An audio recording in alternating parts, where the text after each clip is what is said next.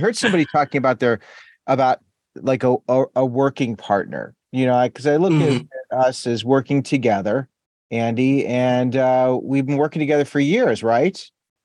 Yeah, it's been four and a half, I think. Is that right? I, Holy started late, uh, like the very end of 2018. No, is that Yeah. for real? Yeah, yeah. And I figured I've been You're editing enough of these podcasts. It's time I made my way on. Oh my gosh, that's crazy, dude. Well, Andy's Yeah. one of my favorite people in the world. Uh, I really, I do think you are just, uh, man, you bring a lot of joy to me, and uh, you're fun to Oh, talk to. you. And Andy and I have really great conversations when we're not recording uh, our podcast. And I thought it would be fun to to just talk to Andy because we've got a lot to talk about today. And Andy is fascinating. And before we get into the topic of the day, and the topic is people, places, and patience. People, places, and patience. That's what we're talking about. Who are your people? Where are your places? How long will it take for you to get where you want to go? People, places, patience. So we're going to get to that. There's a lot of different places we're going to go before we get to people, places, and patience. I thought it would be fun for this particular podcast to kind of bring you behind the scenes a little bit. Some of you who have worked with me may know Andy. If you don't, this is Andy, and and Andy and I just really enjoy each other's company, and uh, we love we love helping people. Right? Like it's nice, Andy. Right? We get to help people. Yeah, I think that's um, the one thing, I mean, among other things, very different about this job that I like way more than any other job I've had. It's that I feel like what we're doing is actually having some impact and is helping people. like I, I've worked the full spectrum of every job you can imagine. I What's your worst job? Uh, my very first job, actually, here in Chicago, I worked at a call center. I didn't realize that's what I was signing up for when I got Right. that job. Uh, I signed up for a temp agency, and it was pitched to me a little bit differently. They're like, "You're going to be connecting patients with doctors that have asked for a specific service, um, you know, to get procedures done." And I'm like, "Oh, that's great! People that want me to call them." that uh, are, are being connected with people who are going to help them, and um, Right. it's not it's not what it was at all uh, I was calling people who had no idea that they had, you know, given their information to somebody, you know, calling them in the middle of the dinner, like, you know, telemarketers that I was the guy on the other side Yeah. of the phone who Wow. was just desperate for a paycheck. And uh, I got out of there in like three months. Wow, three So- months is a long time, and there's a It was, of- yeah, I should have quit the second day, but I, Good I stuck with it. I mean, that's like the most rejection anybody gets. I think the Oh, yeah. because there are people like I had someone who called me uh, today, and I was like, I, I I I did not have the time for the call, but I just said, I said, I know you're doing your job, and I- and I appreciate that you're working, but yeah, I I just asked to not be on this list. You know, I tried to do a nice rejection. Um, Mhm. 'cause I thought, you know, why not, as opposed to just hanging up.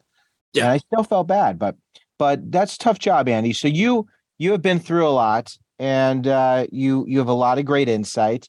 And uh, for our our show today, people, places, patience, I'm going to share a little bit about just the, the kind of the origin story, a little bit of like where this all came from, how how this whole thing started, because I think people, places, and patience are are huge, and in terms of just transition, it's always you know who are your people, where are your places, and how long will it take to get where you want to go. And uh, as I mentioned, Andy, one of his places is Rochester, New York. Uh, that's his hometown, and he'll visit his family occasionally. And he'll he'll be around these people, lovely people, right? You like your family. Oh, the, the best. You couldn't ask for a more supportive, loving family, really. No, I think you could. I mean, you, you could. You don't know Andy. The thing is, yeah, I guess I don't know. Yeah. Right, you just know your family, and you're like they're the best. But you know what? They could be mediocre, Andy, as far as you know, because that's all you know, man. Right? If, if I know what's good for me, I won't say otherwise. That's Right. That's all you know.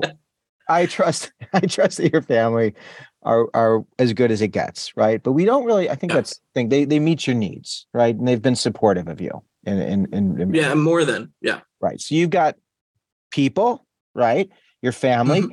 and you got a place. You always have Rochester, and uh, and then patience is the ability to tolerate discomfort while getting where you want to go. You know, while going through changes and ex- experimenting, and and a lot of what we've been doing here for several years has been it's taking a lot of patience. You know, like there's a lot of parts of the job that take a lot of patience. So people, places, and patience, and I think that in terms of origin, you know, like all of our origin stories start with people, places, and patience. So I happen to I have wonderful people as well. My family's terrific. Um, the best family you could ever ask for, Andy. Better than yours. right. As good as you think yours your family is, mine is better. Uh, so well for you, but better than mine for you. Like, I think if you lived with yeah. my family, like if you lived with us for like maybe a year, I yeah. don't think you'd go back to yours.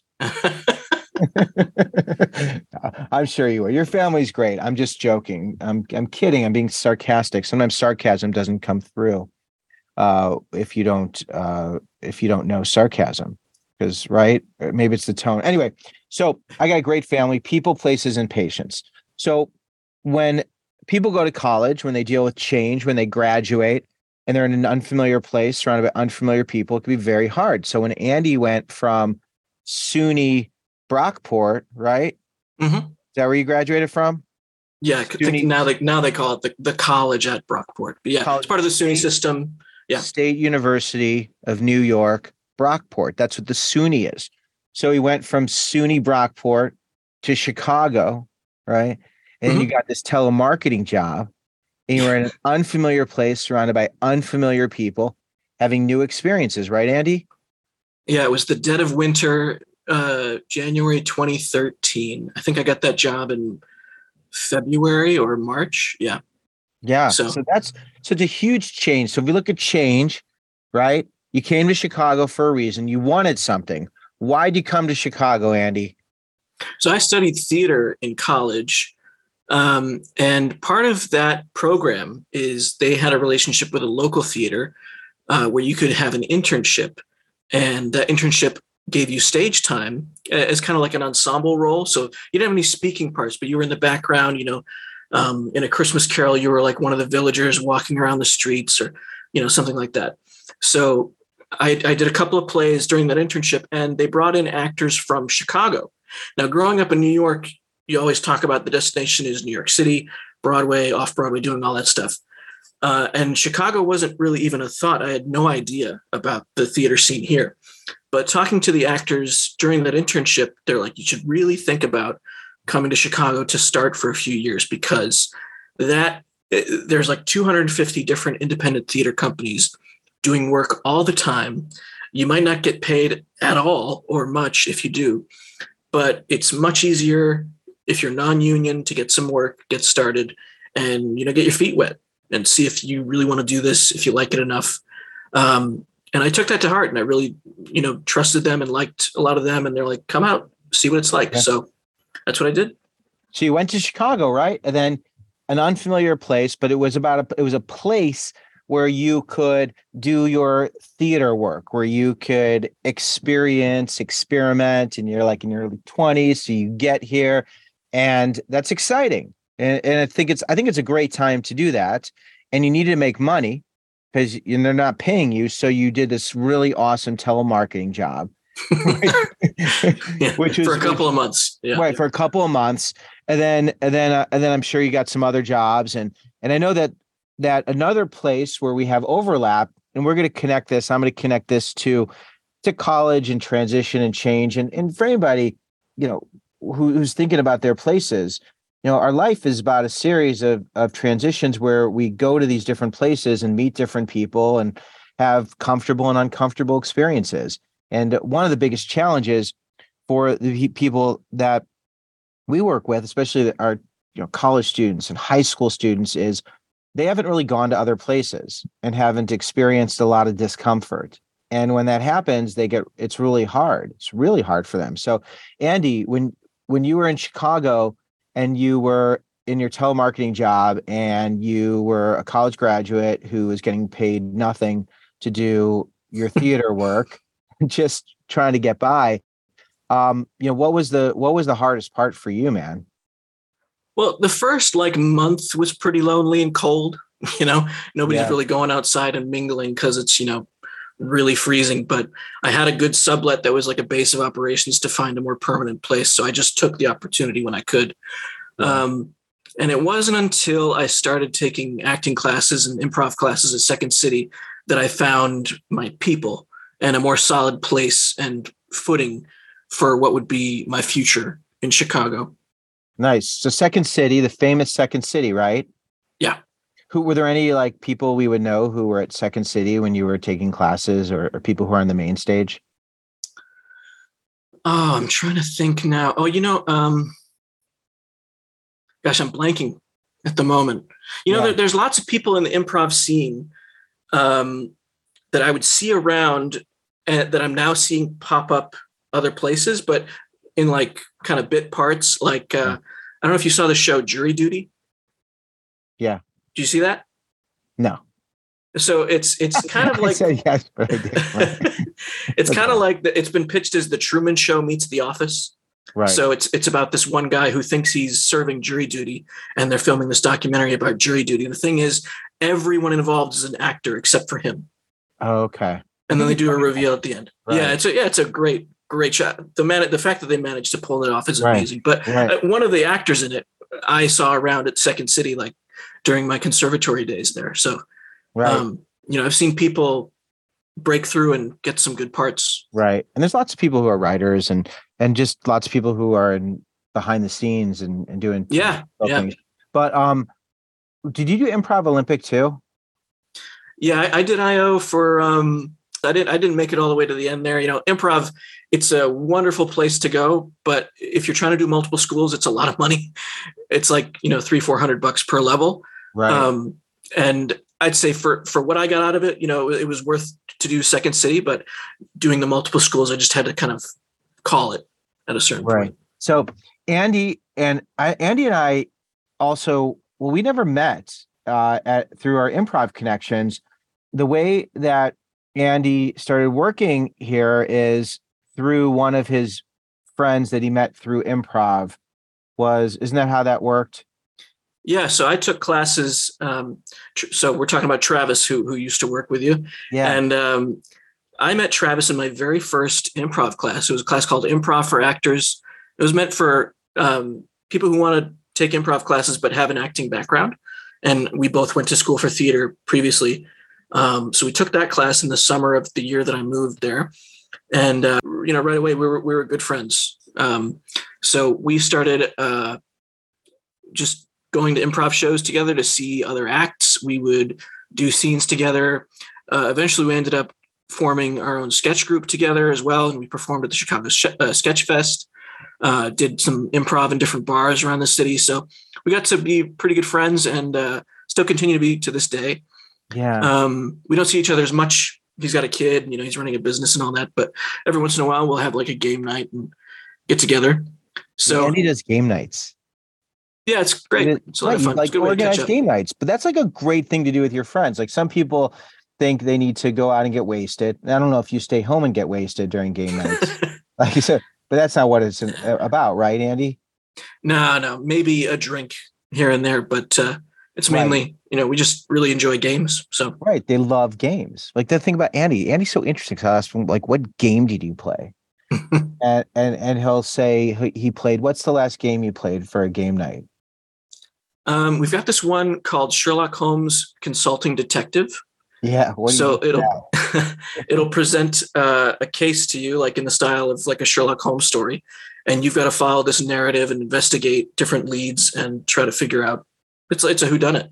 right. So it's a who done it with a bunch of people. Yeah, so that you can all kind of throw out your ideas and uh, draw different conclusions and see how close you come to Sherlock's conclusion at the end. Oh, it sounds like so much fun. See, I love that. Like, I don't know, man. I, I just I find you interesting because, like, you, you, well, you know what? It's such a great story. I think it's just a story like you go to college and then you got to figure out what to do next, you know, and especially if you're in a creative field, it's like how do you maneuver? And basically, you just have to go somewhere, right?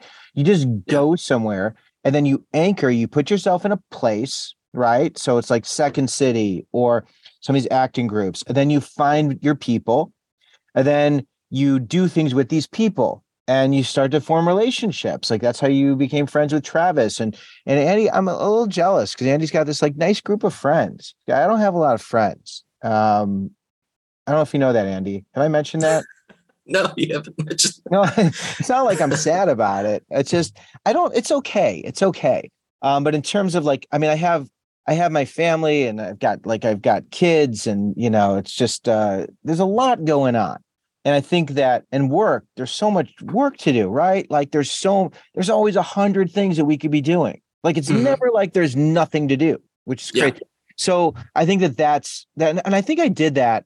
I probably created that life for myself because just growing up and making friends and finding my people in places was really hard because I didn't even know there was a formula, right? Like I don't know if you knew there was a formula. Did you know there's a formula?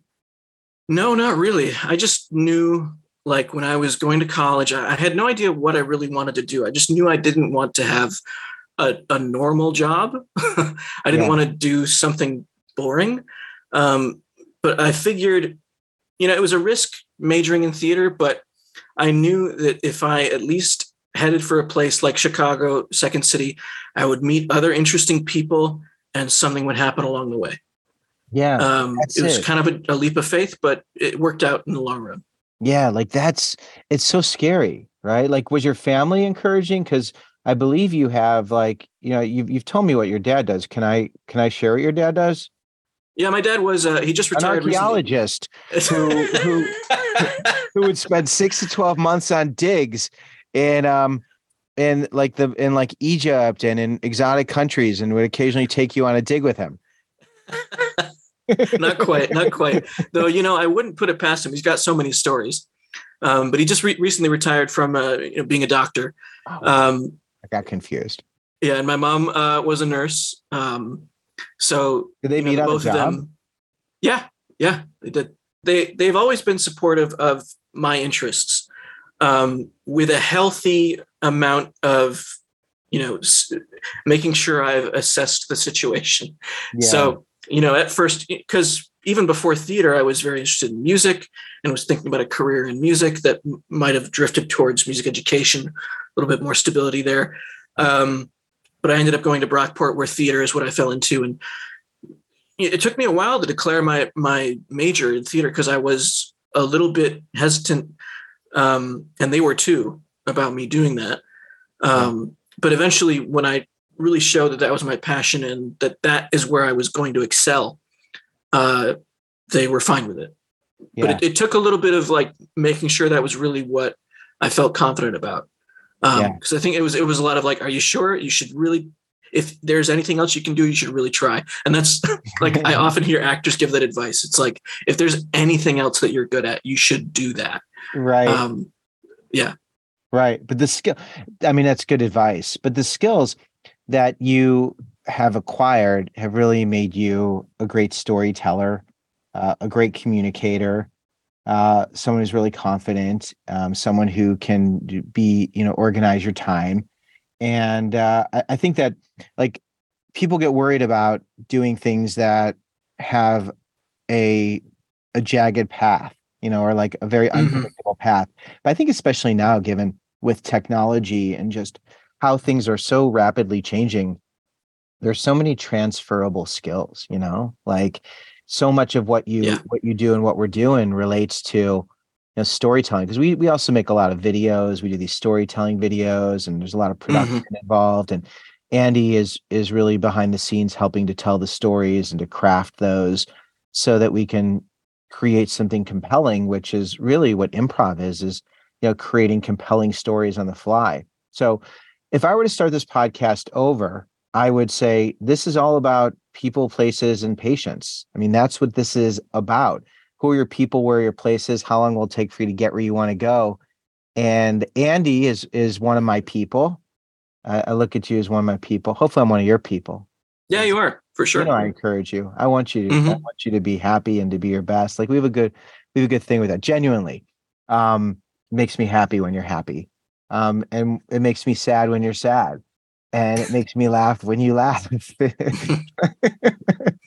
so ridiculous anyway um no I, I was just being a little silly there because i was getting a little vulnerable but uh people places patience andy came to chicago after being in new york got involved with second city started to do improv made a group of friends met travis travis i knew travis through uh, his wife, and I'm not going to get too into their details because they're not here. But I met Travis through through his wife, and and that's how I was introduced to Travis. And we had all this in common because we both did improv, and and then Travis started working, and then Andy started working with me.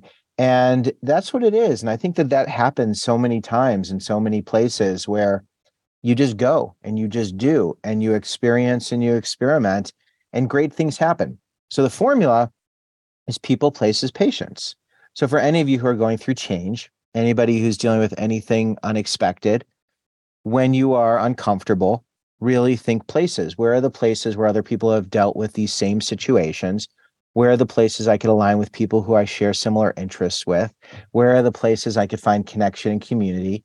Uh, there's there there's so many similarities. I, I think the the idea of of going from college to career of like what's next is so freaking scary because we don't always know and there's this trust that like things are going to be okay and when I graduated from college, I decided I wanted to be an advice columnist. And um, I'm going to make a video.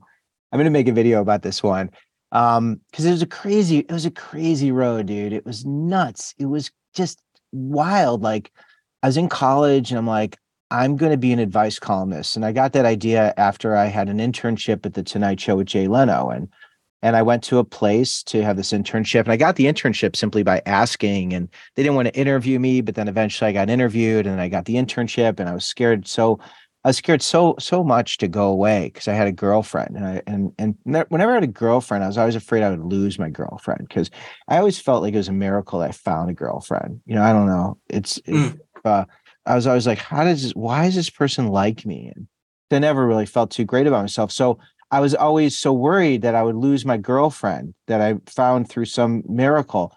And she was going to be in Indiana because I was at IU at the time wearing my IU shirt for anyone watching a podcast here. I'm very festive. I was going to talk about college more, but but I didn't. So maybe I should have worn a um uh maybe I should have worn a different shirt and save my IU shirt. Or maybe I could wear my IU sh- I'll wear it again.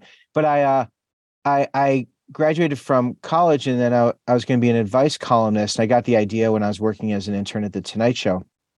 And then I was working a few days a week at my dad's agency. My dad is an insurance agency. So I don't know if you know that, Andy. I, I worked at the insurance agency for about three days a week for oh wow, close to four years, almost five years. And oh, I didn't uh, know that. Yeah, yeah. I was there for three days a week, and I like the insurance business. Not a lot of people say that, but it's insurance. Mm you know, and the insurance business is a great business. It's, I worked at an insurance company for a little while. Right. Well, this could be a we could do a whole turn here and talk about insurance. what kind of insurance company? I was just in office services, so I didn't really uh, don't get into just in office services. That's an important job to minimize that. Yeah, so I paid the bills. Um, you know, I did I did you know basic filing, expense reports, all that kind of stuff. Yeah, that that was did you enjoy that? No not at all. No. One of the most soul-sucking jobs. Um, you're good at like you could get through that man. Like the thing about you is like how long did you have that job? Uh it was close to a year. Right like you get through it. Like that's the thing. Yeah yeah. a lot of discipline. Really respect that. So uh when i graduated from college I was working in the insurance agency three days a week and I was writing the other four days a week. And I would visit newspapers because the goal was to syndicate my columns. So I would drive around to different local newspapers with a media kit talking to editors. So my goal was to self syndicate my column to a point where it could be in 15, 20, 30 newspapers and a big syndicate would pick me up. And uh, I would go on these road trips where I would drive three hours, four hours to meet with these editors in these small towns and the hook was I write an advice column, and it was my advice column was very popular in college called Help Me Harlan. I've been doing this my whole life, uh, my yeah. whole adult life. And I would visit with these editors and introduce them and say, I could help you to get younger readers because younger readers aren't reading the newspaper. And the reason they're not reading the newspaper is because there's nothing for them. Like newspapers are a bore, it's snooze fest. And I could be this thing that they open, at least something that could get them to be interested and it's a really good pitch, right? Like, yeah, that's great, right? But but they still didn't read it because it wasn't enough. Yeah. But I liked the idea, and I was pretty good at selling it, and I mm-hmm. thought maybe it could happen. But one time, I, I visited visiting these editors w- was brutal. Like it was so brutal because they didn't want to talk to me. They're so busy. And I was this kid. He's like 21. I, I read this advice column. I'd cold call them. And mm-hmm. uh, I tried to get a meeting, and I got a meeting with this one dude at the Michigan. It was like the University of Michigan's pay, uh, local Ann Arbor. It's like the Ann Arbor News. I think I think that I think the paper's out of business because I looked because I was at the Ann Arbor News, and I drove three and a half hours, and I showed up to present my media materials, and the editor wasn't there because his toilet uh, was overflowing. His toilet and the plumber had to come. So, God. and he wasn't coming in that day. he, oh I no! Three, I drove three and a half hours, and, and when I sold it, if I did a good job, if I sold it, they'd buy the column for maybe seven bucks a week, ten bucks a week. Wow! So it, these wow. were not like this was a bad business. Like this was, I remember some guy in Cleveland telling me, I flew out to Cleveland actually for this appointment because it was the plain dealer and they were open to seeing me. And this this one guy, he was like a, a journalist. He's like, he's like, hey, I just want to tell you, you know, I appreciate you what you're doing, but but this isn't going to work. Mm. and I was like, what do you mean? And he said, you know, it's just it's just not going to work. You're just not going to be able to to make this work. Yeah. And, uh, and you know, he was right, but he was wrong because I kept syndicate I kept doing this column and I, I ended up getting in about 20 newspapers, which you know wasn't a lot of money. But then eventually um, I got into this one paper, the Journal and Courier. And the Journal and Courier, this guy George Benge, who was one of my people, turned out at first he was so difficult to get through to. He rejected me. He didn't want to talk to me. I finally met him, and he had the same cookie jar I had in my house as a kid. Said, "Have it nice day." And it was, and, it, and he was the nicest guy. And he put me in the Purdue paper, and I was in the Purdue Today page on the back page, the back cover. And Purdue University saw this and invited me to speak, and that's what started my speaking career. It was being in oh, the wow. Courier, yeah. And it was this man, George Benge. He was my my person, and Purdue became a place for me, even though I'm an IU grad, where I was able to do speaking events. And I put together a tape that eventually was my demo that that was the beginning of my speaking career. So I was an advice columnist, but then I became a speaker, and that's how I was able to make a living. And I stopped working at the insurance agency and just started to do the speaking with the writing, and then the books started. And uh, you know, it's been wild, man. And along the way, I've met a lot of people. And I, I, I was said before, like, I don't have a lot of friends. It's like I don't have a lot of social friends. I hang out with a lot. I think that's not uncommon as someone just progresses through through life. Mm-hmm. Um, but I have so many people I've worked with who have been in my corner, who I can call and talk to, who are happy to provide guidance and support. And it and it's been just reaching out to people as as I've made these pivot points. Like one one of the one of the people in my corner is Dave Adams, Dr. Dave Adams. He died. It's really sad. He he's the nicest man. He was the editor of the, or he was like the um the advisor for the Indiana Daily Student, and um, God, he was so nice to me. And and uh, he was i think when i met him he was in his 50s and he had he was married to a woman and then he divorced her and was with a man and this was before you could marry uh, someone of the same sex and uh, he was just such a good guy and, and and i'd never really known someone gay that like and a gay adult who um, was just so he was just such a nice man and he was just so caring and the fact that he was gay was just one part of it but he was always like trying to fight for rights and um, seeing the rejection that came with him being this adult male who is with his partner was was was just so fascinating. I, I just it was such an interesting journey. And uh, when I decided I wanted to be an advice columnist, I asked Dave, you know, for advice, Dr. Dave, and he said, um, Dr. D, and he said that he would happy to be my first client that they were going to buy my column and and they would buy it even after I graduated. And uh, Dave, yeah, oh yeah, he was great, man. He was such a nice man. And then Dave reached out to this guy, David Astor, and David Astor was a writer for editor and publisher of the trade magazine for for uh, newspapers. And Dave shared with Dave, Dr. D, the advisor, shared with Dave Astor what I was doing. And then Dave Astor did a profile on me. And this profile was like a full page, an editor and publisher in the syndication section. And it was um, so well received, the New York Daily News saw it and asked me to be an advice columnist and share a page with Ann Landers. Wow. So, yeah, it was nuts, man. I was like 23, I don't know, something like that. Yeah. Early 20s. And I was sharing a page with Ann Landers in one of the largest newspapers in the world. And it was like, uh, you know, it was crazy. And I was writing advice. And it was, you know, everything is connected to people and places. It's people, places, and patience. And when I, when I talk about that message of people, places, and patience, and I love tracking the stories. I think we could do we could do even more with this because it's such a cool idea. Uh, the um, I when I talk whenever I talk to Andy, I think of all these different ideas that come to mind, but I have to remember we're on our podcast, so I got to like stay stay on track. I, get, I, get really distracted.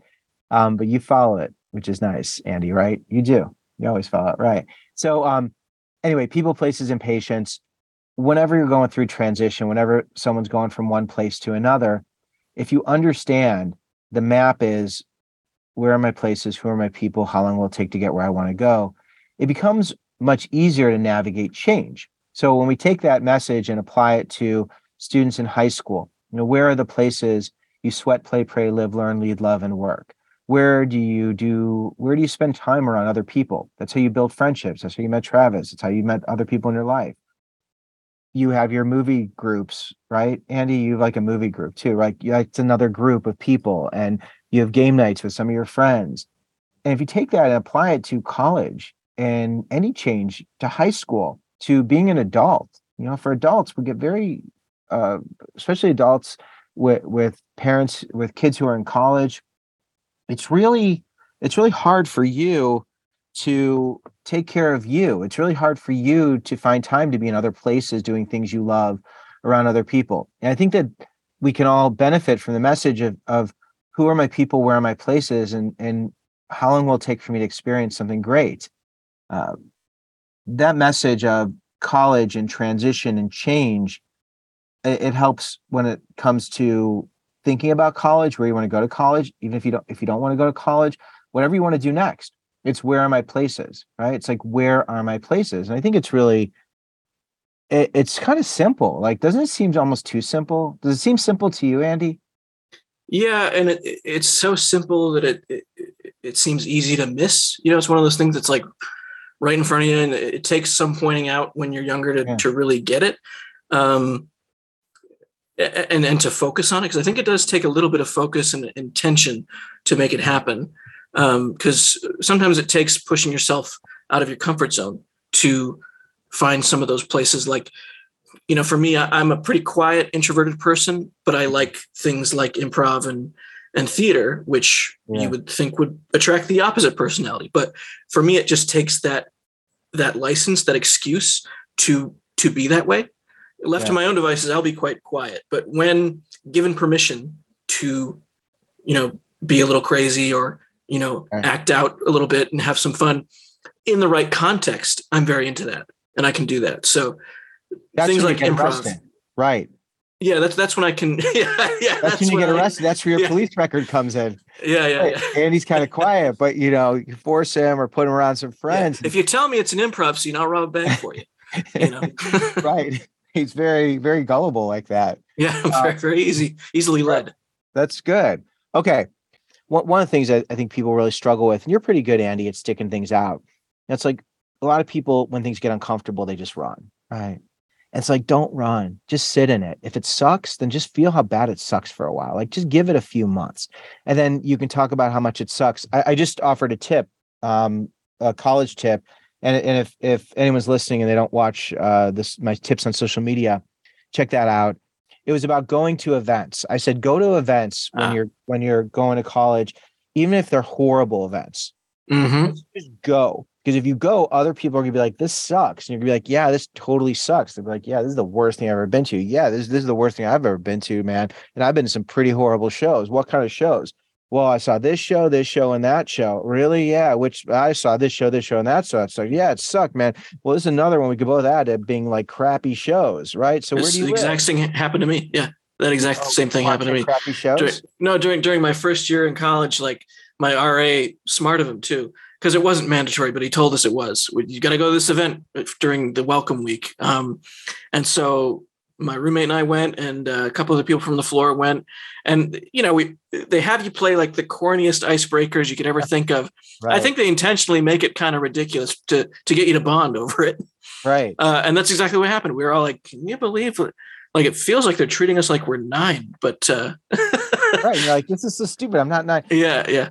I, I I love that. You know, something I did see where it looks like they treat you like you're nine, but it was kind of cool is I was walking through a residence hall at some college. and I've been to like hundreds of schools. And uh, sometimes I'll walk through the halls. And I walked through the halls, it was like the first week. And there are all these, they call them door decks. You know what door decks are? You familiar with those? No. Um, so basically, they'll put like decorations in someone's door. So it'll be like Andy, and it will be like a certain theme. Like it could be like candy, or it could be music and all musical instruments, and it'll be like, you know, mm-hmm. all these, or it could be like where you're from. And and they make these door decks so you walk you get to your room and you get to your door and it's like wow like this someone took a lot of time doing this like kindergarten preschool kind of thing like it would be where you'd put your backpack if you were like a kindergartner mm-hmm. Right so i was like this is so juvenile like they're treating and then i so i was walking down another hall and there were no door decks right just numbers and i'm like damn that's cold like that's cold like the door decks were really nice it showed somebody cared right? yeah, and not only to put those things up, but to have it like connect to your personality somehow. Like yeah. uh, I think RRA did something similar too, um, and like I think mine might have been music related. And it's like they took the time to look into my file to see that I was interested in music. Um, and so you get this idea that uh, this person knows something about me, and you know I could probably go and talk to them if I needed to, which is so important for an yeah. RA to build that totally. relationship. Yeah, right. A resident assistant, your RA is on your floor, and it's it's a beautiful thing to have someone who's in your corner when you get to a new place and you're surrounded by new people. And, and there are always people. I don't. I said always. There are are almost always people who are accessible to you in your corner. I think there are always people. You know, I, I try to be careful with declaratives. You know, absolutes always, but I really think there's there's usually someone who's in your corner who's who's there. There's there's always someone there uh, when you need someone. And I think that's really important. But I like to help people to be intentional and to understand this whole transition and, and success is not a coincidence. So, to illustrate some of this, Andy, Andrew, Malcolm, Antow. Close again, but still. I want to ask, I want to answer a few questions. We'll answer some questions and, and, then we'll wrap this this wonderful podcast. I'm so grateful to have Andy here. Andy Antow. Andy and I have been working together for four and a half years. Andy is a uh, an artist. He's a creator. He's a storyteller. He's a musician. He's a gamer. He's a philosopher. And I'm fortunate enough to get the chance to work with him, and we create some some cool stuff together. So, okay, um, here's a couple questions. Um, just to just want to ask you a quick question. I've been sent forms for housing as an incoming freshman at college, and I have the option to choose between a double and a single.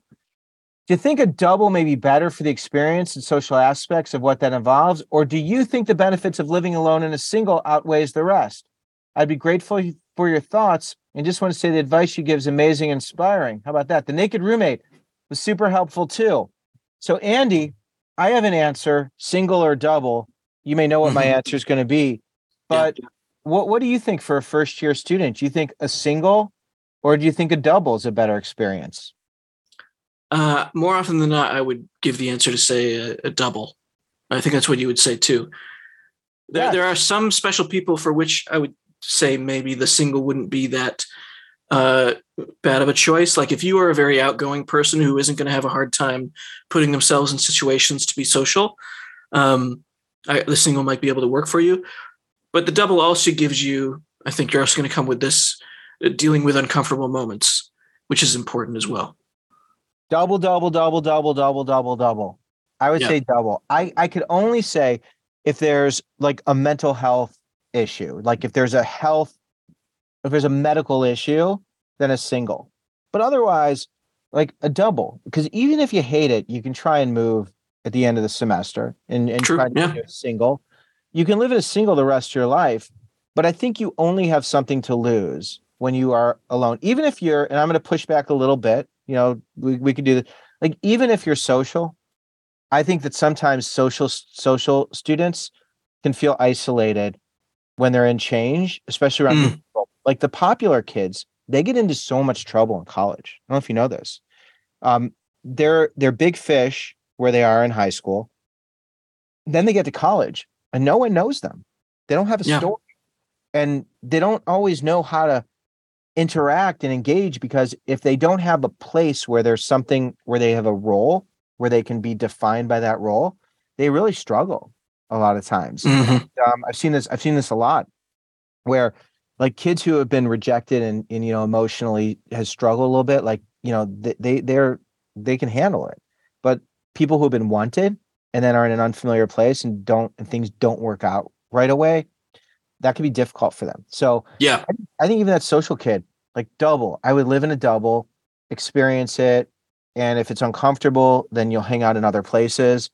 And if it's comfortable, then you meet someone, right? So anyway, the, this this guy, I didn't get back to him fast enough. He sent me a note today. He's like, "Hey, I have to make my decision tomorrow," and I was like, "Double, double, double." Okay, so thoughts or advice on undecided pathway majors in community college. So with any school, with any college, when you're undecided, I think the biggest problem is knowing what you want to do without actually doing it. Right. Like you were Mhm. saying when you were in SUNY Brockport, you were a theater major, then you know, you hadn't really been in shows.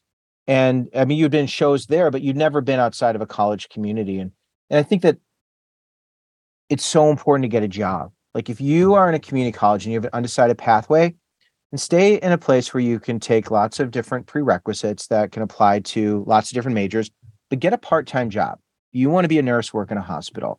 If you want to be in technology, work in any place where you're dealing with tech. You know, it doesn't, it could be at a company where you're not actually doing tech work. Maybe you're in a mail room, or maybe you're doing some type of of um, data entry or something where you're around people who are doing the things you want to do. You get a part-time job doing this if you want to do stuff in retail and work in retail. But I think it's really important when you're undecided to just pick something and also understand that your major is not going to be your career path. Your major is just going to be something you do until you figure out exactly what you want to do and you can always change. Right? What do you think of that, Andy?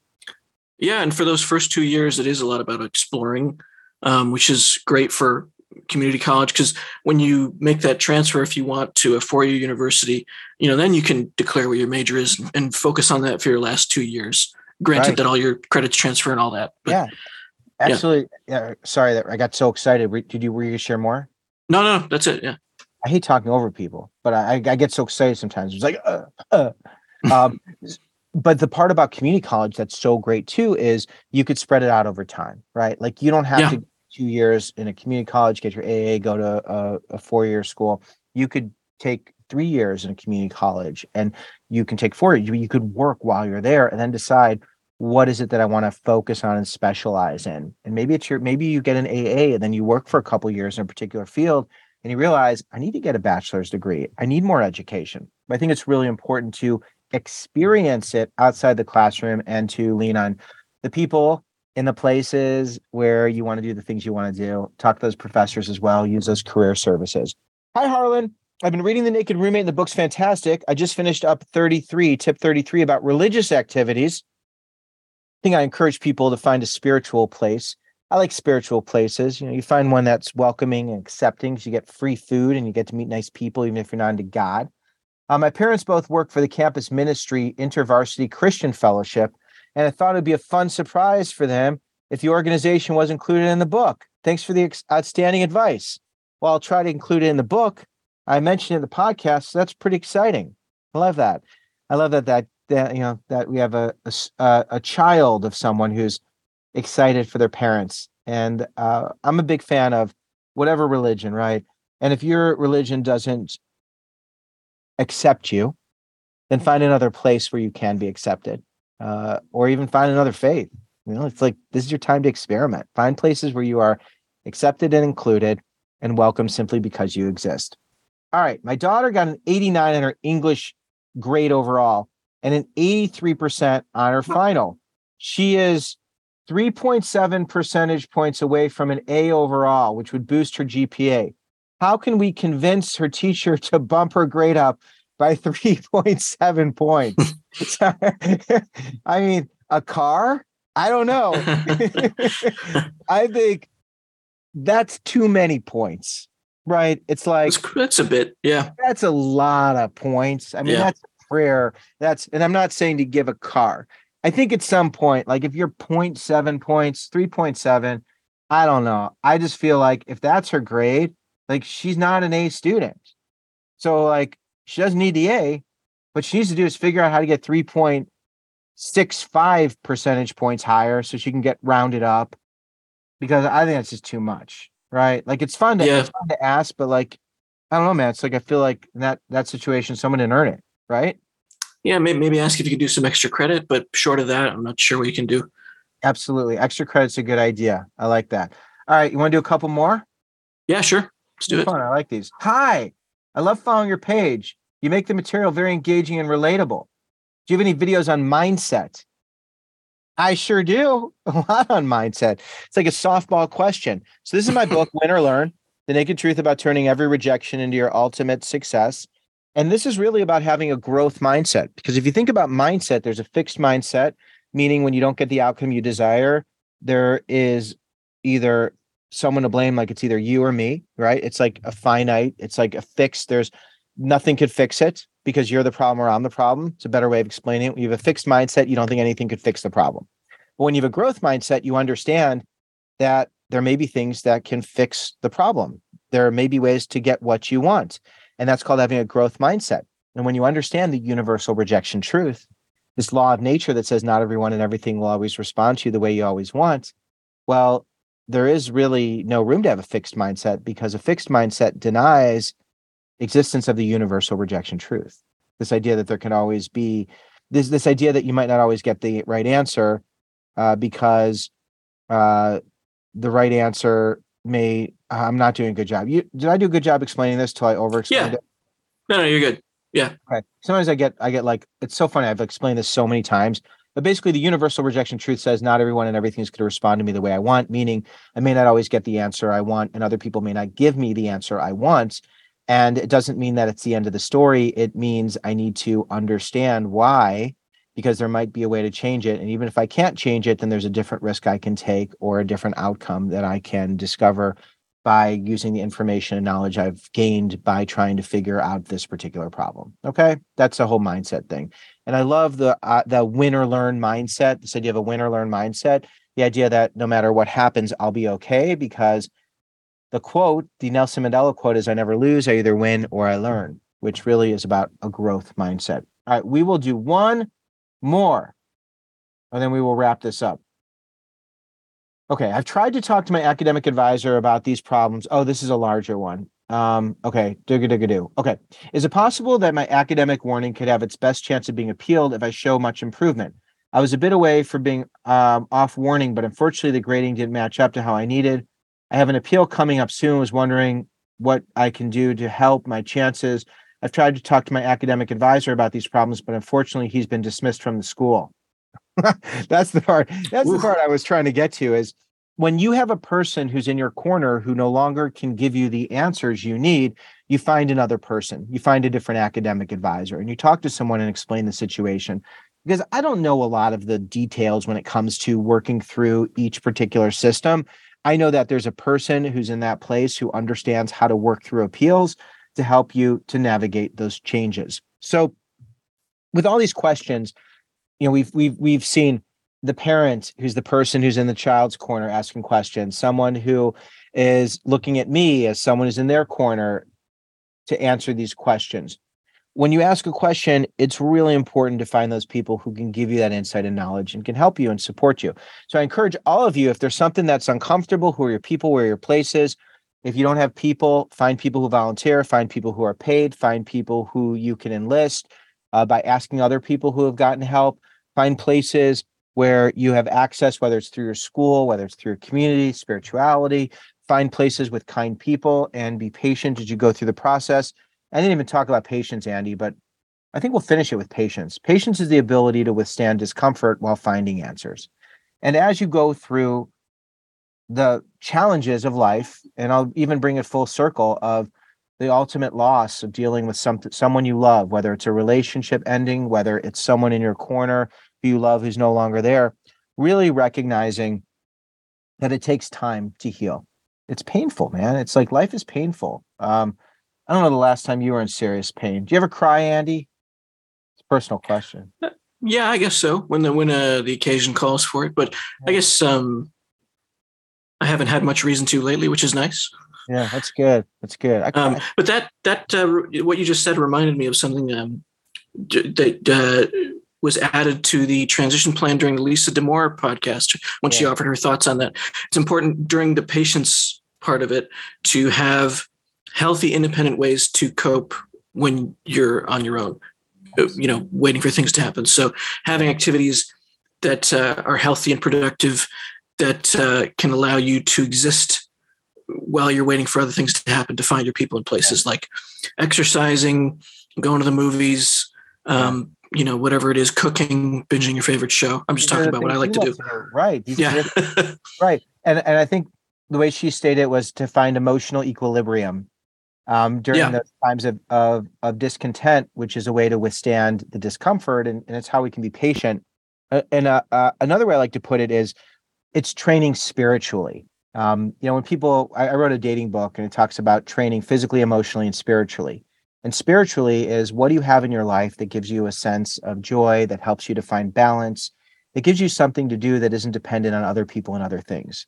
And I think the word spiritual, you know, cooking is spiritual, exercise is spiritual. Um, of course, faith based activities are spiritual, but even going for a walk is spiritual. So thanks for bringing that up. I think that's that's a that's a huge piece, and it's something that is so important, especially for you know, COVID was a time where where a lot of people lost their their their places, they lost their people, and they got impatient because they didn't they didn't have the things they couldn't do the things they love to do. And that was just a reminder for me that we all need to train spiritually so that we can have those things in our life that will enable us to tolerate the discomfort that comes with managing change. All the changes, love, lost, um, unexpected changes, uncertainty. It's those things that really give us balance and keep us steady. So I, I really like that. Uh, I, I feel like I feel like we're in a good place now in this conversation, Andy. You know, I feel like we've done a good yeah. job. This is fun. I really like this. I like talking to you, and I think it's fun that we can also mention some of the other podcasts, like the guests we've had, because they really reflect the bigger theme. You know, what we're doing here is we're highlighting lots of people who seem to have different voices, uh, but they're all reflecting a similar theme and it's how can we get comfortable with the uncomfortable? And these are the people who are in our corner to help us to get where we want to go. Aaron ezra who talked about navigating work uh, work life who's been in, in my corner someone i just stumbled upon through linkedin and reached out to and he's been a really good guy. So we're going to continue to do this. We're open to any guests that you would like us to have on the podcast. Uh, andy is uh, the producer of these so we'll get more people and we'll do this. We'll do a check in. I think it's cool to do a check in and kind of circle back, you know, every mm-hmm. uh, so often just to also highlight some of the people we've had on. Cause I think it's kind of cool. Like it, it's fun that that kind of just naturally worked out. Um, yeah. So we'll do that too. And uh, um, if you've listened this long, you probably enjoyed it for the most part, or you just hate. you, you just you just want to be angry, and the more you the more angry you get, I really hate them now. but if you have feedback, if there's questions you have, send me those questions. We'll we'll answer those. If you have suggestions and, and guests, let us know. You know, the the thing that's so uh one of those transition words. Yeah, no. But the thing that's that's I think really unique about what what we're doing and, and, and what I'm trying to do is, you know, I, I don't want to be any more important than anyone here. I think a lot of what I've done early on in my career, you know, I've always wanted to help other people. It's been help me Harlan could be the name of my column that. But I, but I also wanted people to notice me and like me. Um, it was important for people to to notice me and like me. And as I've evolved, um, it's less important. I really am, am about service and and wanting to provide value.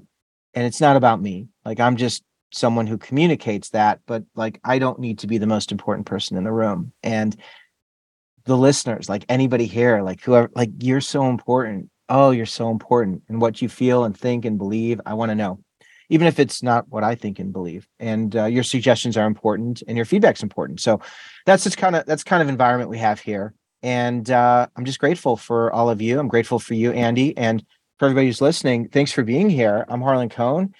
This is Andrew uh, McMillan Antal, uh, Andrew, M- Mark. What is it? How do I forget? Andy, Michael. Michael. Right, yeah. Of course, Michael, right? Antal. so this is this is Andy. I'm Harlan. We're going to keep this conversation going, and uh, we are. I'm grateful to be a person in your corner. I know Andy is as well. Uh, so thanks for being here. And until next time, uh, just enjoy your people, find your places, be patient, and we will do this again. Thanks, everybody.